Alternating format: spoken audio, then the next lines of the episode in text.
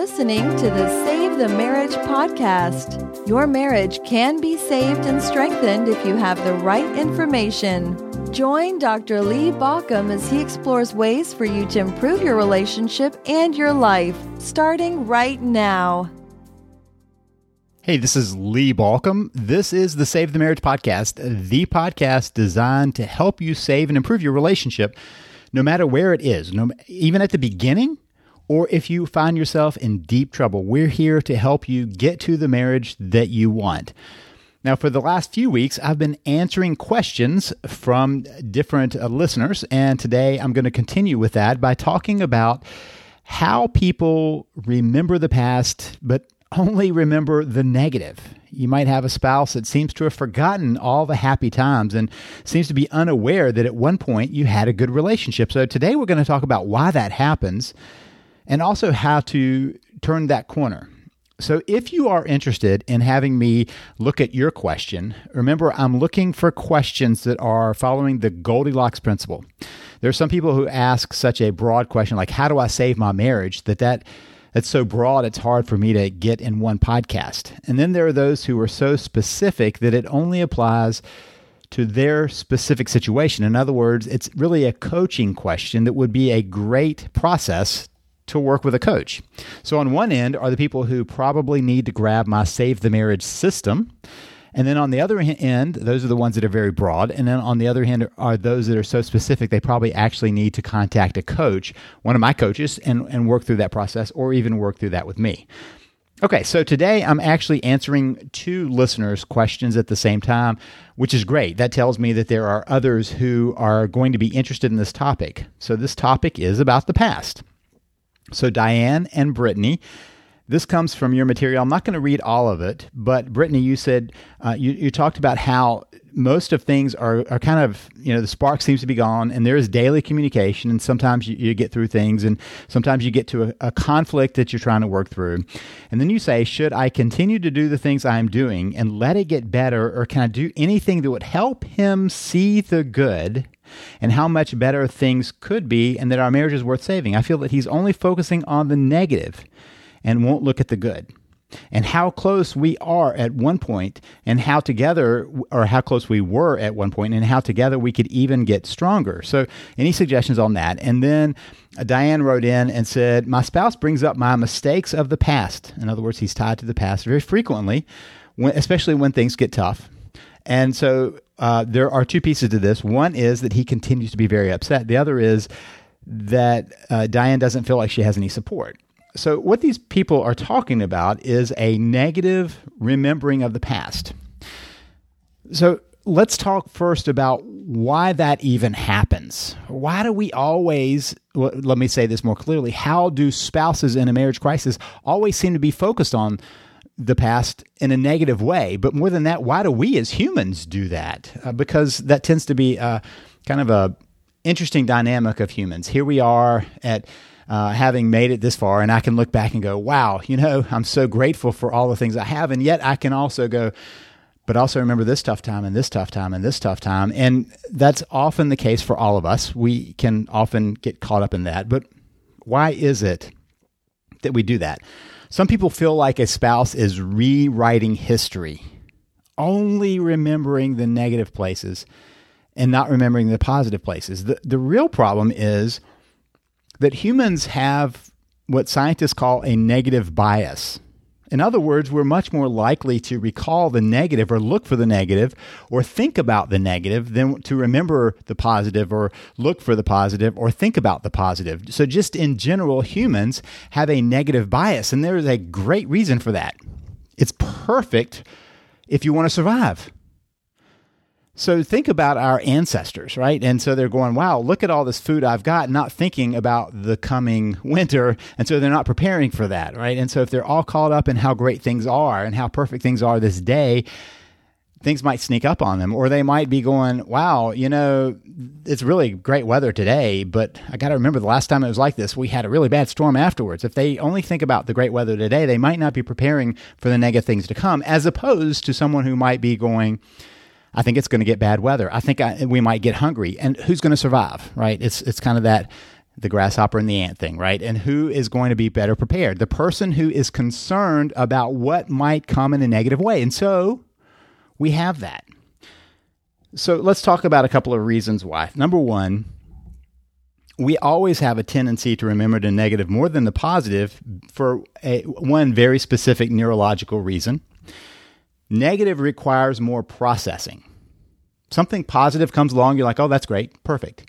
Something negative comes along, and you think through why did this happen? What do I need to do about it? How do I need to, to kind of look for this in the future? And so we process it. In fact, negative and positive emotions, or I'm sorry, or memories, or uh, remembering things, or, or having negative and positive things happen to you are actually even processed on different parts of your brain. So the part that is digging on the negative stuff spends a lot more time thinking about it, processing that, calculating that, and then sometimes ruminating on that, getting caught on that. You may have had that experience yourself where something bad happens and maybe it was a great day, but that one negative moment keeps you up, right? That one negative moment keeps you thinking about it. There's a great meme that goes around that says, you know, was it a terrible day or was it a terrible 15 minutes in an otherwise good day? So 15 minutes out of a whole day could have been all it takes for you to remember how bad it was. And so, a lot of times, scientists believe that we are much more able to remember the negative dips than ever notice the okay to positive points in, in the day. We require that extra processing because we want to make sure we fully understand it. That's really a survival mechanism because what's negative needs our immediate attention to survive. If it's a great day, a beautiful day, everything's going well, it doesn't really require our attention. It doesn't require anything other than maybe a good nap or enjoying the day. That's all that's required. But if something's negative, we have to make sure that we understand the threat from that negativity. So, our survival mechanism, just understand for all of us, our survival mechanism is built on noticing the negative way more than we ever notice the positive. Then there is another factor, and this is equally important because you could say, okay, but we both went through those bad times. Why is my spouse fixated on it? So, first, I want to talk about mood congruence. And then I want to talk about, second, the fact that you may also be thinking about that, but you've got a higher point to this. So, what is mood congruence? When you are in a good mood, there is a cascade of stuff going on in your body. One is a chemical reaction in your body. When you're in a bad mood, there's another cascade of chemical reactions. And whatever those chemical reactions, whatever our brain and our body is just one big chem lab that's responding to the different hormones and all the other pieces of, uh, in our body. And because of that, when we get to a state that matches a past state, it's easier to recall that past state. You may have noticed this in life. You know, you may be talking to friends. Maybe you're talking about some good experience. You're at some great moment. Maybe you're at a great concert and you're enjoying all the music and all the people around you. And you suddenly start remembering all the other great concerts you've been at. Because your mood is high, you remember those points. The same, conversely, is true. Maybe you're in the middle of a difficult time. Maybe you've gotten into yet another fight or another disagreement, or your mood is down, and suddenly you can remember all the other fights and disagreements and times when things were tough. We have mood congruence, which means that we also want to think that everything is kind of the way it's always been. So if I'm in a bad spot now, if I'm kind of in a depressed, low mood now, I begin to remember everything through that low mood. If I'm in a high mood, I remember everything through that high mood. But more than that, the mood determines which ones I can more easily remember. When I'm at the, at the top of my game, I can remember all the good times. When I'm at the bottom of my game, I can remember all the bad times. And this includes the level of connection with a spouse. So when I'm really, really feeling close to my spouse, I can remember all the other times when we were really, really, really close. And it's very easy to do that Sure, when I'm not remembering them very easily, I could be reminded of them, but I've got to be willing to. My mood's got to allow that information in to challenge me. If I am at a disconnected stage, what am I going to remember? The points of connection or the points of disconnection, the points where we were getting along or the times we were not getting along. So, our mood first of all, determines which, which memories are easiest for us to recall.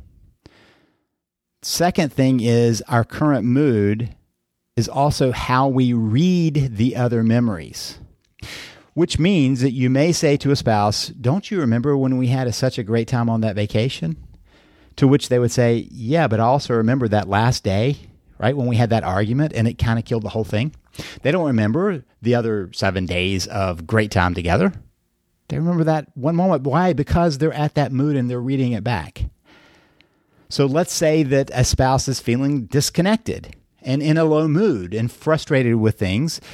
They're going to naturally remember the disconnected moments, the frustrating times, and the times when things weren't so good.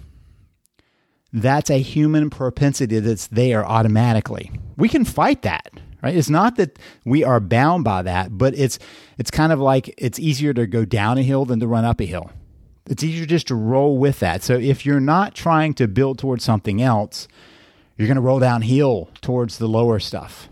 If you're wanting to fight and move upward you're moving in a different direction with a different energy than what's currently in the mood structure between the two of you. So it's easy for us to remember that it's easiest to remember the negative times, the low moments, because of that mood congruence. So, why isn't it affecting you? Because you've chosen a different path.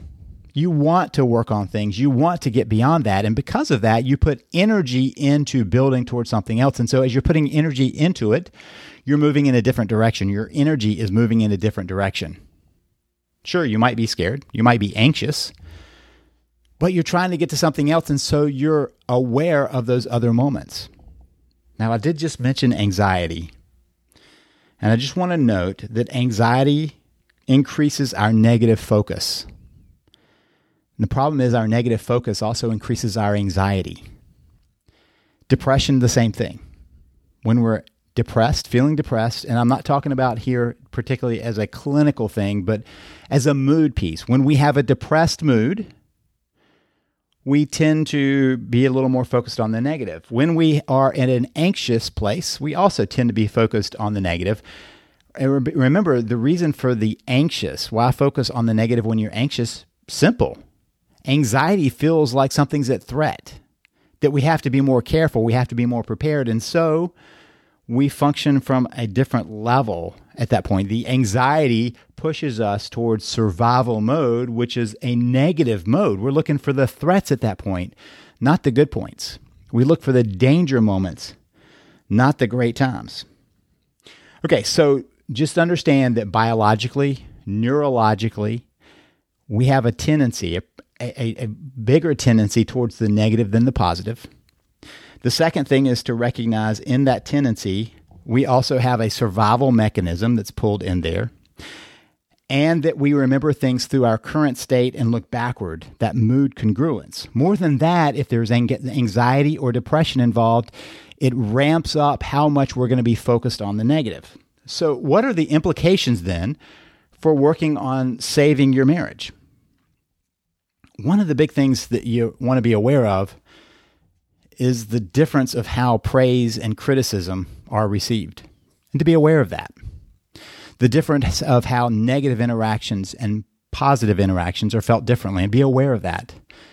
John Gottman talks about the magic ratio of how many positive to how many negative interactions that we generally have when we're working on things five to one is what he says is kind of working on things. Five positive to each negative need to be a kind of a safety zone for couples in order for them to stay moving forward. Because remember, that one stands out so heavily.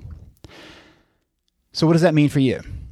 First of all, if you have can look back and recognize that a tendency in the relationship has been criticism, whether you meant to be critical or not, if you can look back and say, yeah, there are times when I was critical, and most of us can look back and think about that to be aware of that.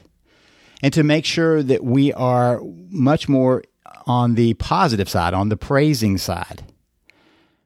When you're training, and I don't want to call your spouse an animal of any sort, but I just want to notice that there's a training behavior here. We reward behavior to get it to repeat. If you've ever tried to train a dog, it's hard to fuss a dog into following your command. It's much easier to train them positively, to give them a positive reward because they're doing the same thing. They want to avoid whatever that was that's negative, but they don't quite know what that is. And so all they do is reflect on being treated negatively.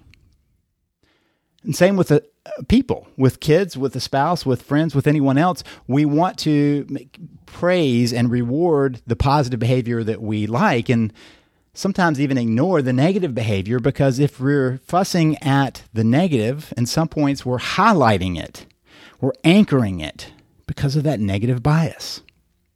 So they will remember the criticism, but they won't necessarily remember it as something they need to change as much as a time when you were being attacking. So the first implication is to be very aware of the the ratio of your positive and your negative interactions. Your praise and your criticism is one layer of that, but to be aware of how much it could feel negative to a spouse. Remember, when you're delivering it, you may have the best of intentions, but it still be felt negatively. If you're finding yourself constantly in conflict, remember that conflict is going to be experienced as a negative moment. No matter how you do it, it's going to be experienced as a negative moment. So you make sure that when you're doing it, you are as respectful and loving as you can be, and that you are moving forward with that only when it is in service of the relationship. Not because you're trying to get a spouse to change who they are, but because you want the relationship to go to a better direction. So, number one implication the ratio of positive to negative interactions, the ratio of praise versus criticism. The second one is you need to resist challenging their history. When they're recalling the negative, it's a tendency for us to want to correct that. And that's going to be a losing proposition. You'll never be able to correct it enough to get them to change their viewpoint. So as you're trying to uh, challenge their view of reality, all they're going to do is reinforce their view of reality. All they will be doing is pushing more and more into that reality. And that's going to keep you stuck. So don't give them a lot of room. You can say to them, you know, I don't remember that way. I do remember a lot more times that were great times for us together. And I'm sorry you feel that way, but I just don't remember it the same way and leave it at that. You've now acknowledged that there is a difference of opinion. But what most people say is, oh, don't you remember? And they try to lay it out, and the other person will then say, yeah, but, and they'll begin to dissect it down to the negative again. So resist challenging their reality. You're not going to change it that easily. The third implication is to outlast. The best way to prove to somebody that you've changed is not to tell them about that change, but to continue to be the change. Recognize that there are times when somebody is not going to believe that you have fully changed, and they're going to test you over and over and over again to see if the change is for real. Many times people weather the first few, but then they fall prey to that attempt later on. They fall into the trap. And in the process, they prove their spouse right. And so when we proclaim that we are changing, the danger is we give a place for the spouse to look for where we haven't changed. So instead of talking about the change, be that change. Outlast their expectations that you have not really changed. You've got to make sure you've made the changes in order to get there. That's an important part. But the next thing is to not waste your time, time trying to convince them of the change as much as by showing them that change. And the last implication is remember to always address hurt. Remember that those negative feelings are tied to a sense of threat, which is tied to a sense of hurt. And so, an important part of that is making sure that you are making amends when you recognize that you did something wrong, apologizing for that, being accountable for that, and making a change. When you do that, you're addressing their hurt. When you're working on your empathy, building your empathy so you're responding to their hurt rather than their anger, you'll find that it's much more productive to allow them to let that go. Sometimes many people just want to feel that there is a place of accountability for those moments in the past that hurt so much. You can get into a blame game of why don't they have to apologize for you, but you'll miss the opportunity of healing in the process and allowing the other person to keep moving forward. So when they focus on the negative, remember there are biological reasons for that. Don't try to talk them out of that. But as you're focusing on your changes, nail those changes down, make sure they are clear. Now, Brittany and Diane, if you don't have the system, it would be a great place to dig in um, and and make sure that you understand the dynamics behind what happens in a marriage, how it gets, disconnected. That's the heart of the system. You can find that at savethemarriage.com. And one of the things that is true, both you, for you, Diane, and you, Brittany, and for anyone else right now, is that we'll go ahead and give you a week of VIP, uh, which gives you a lot more tools. The VIP is the virtual intensive program that's the virtual coaching program that allows you to ask some questions that almost always I'm the one who's answering. Uh, we have a weekly conference call that's a training call, a coaching call. We have tools in, in there that help you build your plan and stay on track. In fact, I have uh, the Thrive Journal. My Thrive Journal is a tool that I've used with coach with clients for years to help them guide through the day, how to set up the day and how to end the day that helps you stay on task with the changes. Also have other pieces of information that will help you build your own personal foundations to make sure that you are as strong as you can in the midst of this process. So all you have to do is after you get the Save the Marriage system is when I offer it, accept the free week grab that free week then because I don't offer it at any other time in the process. It's your chance to get it right then. And also make sure that on your download page, you request that get started, the best start session with one of my coaches who will help get you going as best as they can so that you are as successful as you can be in this process. For everyone, the starting point, savethemarriage.com.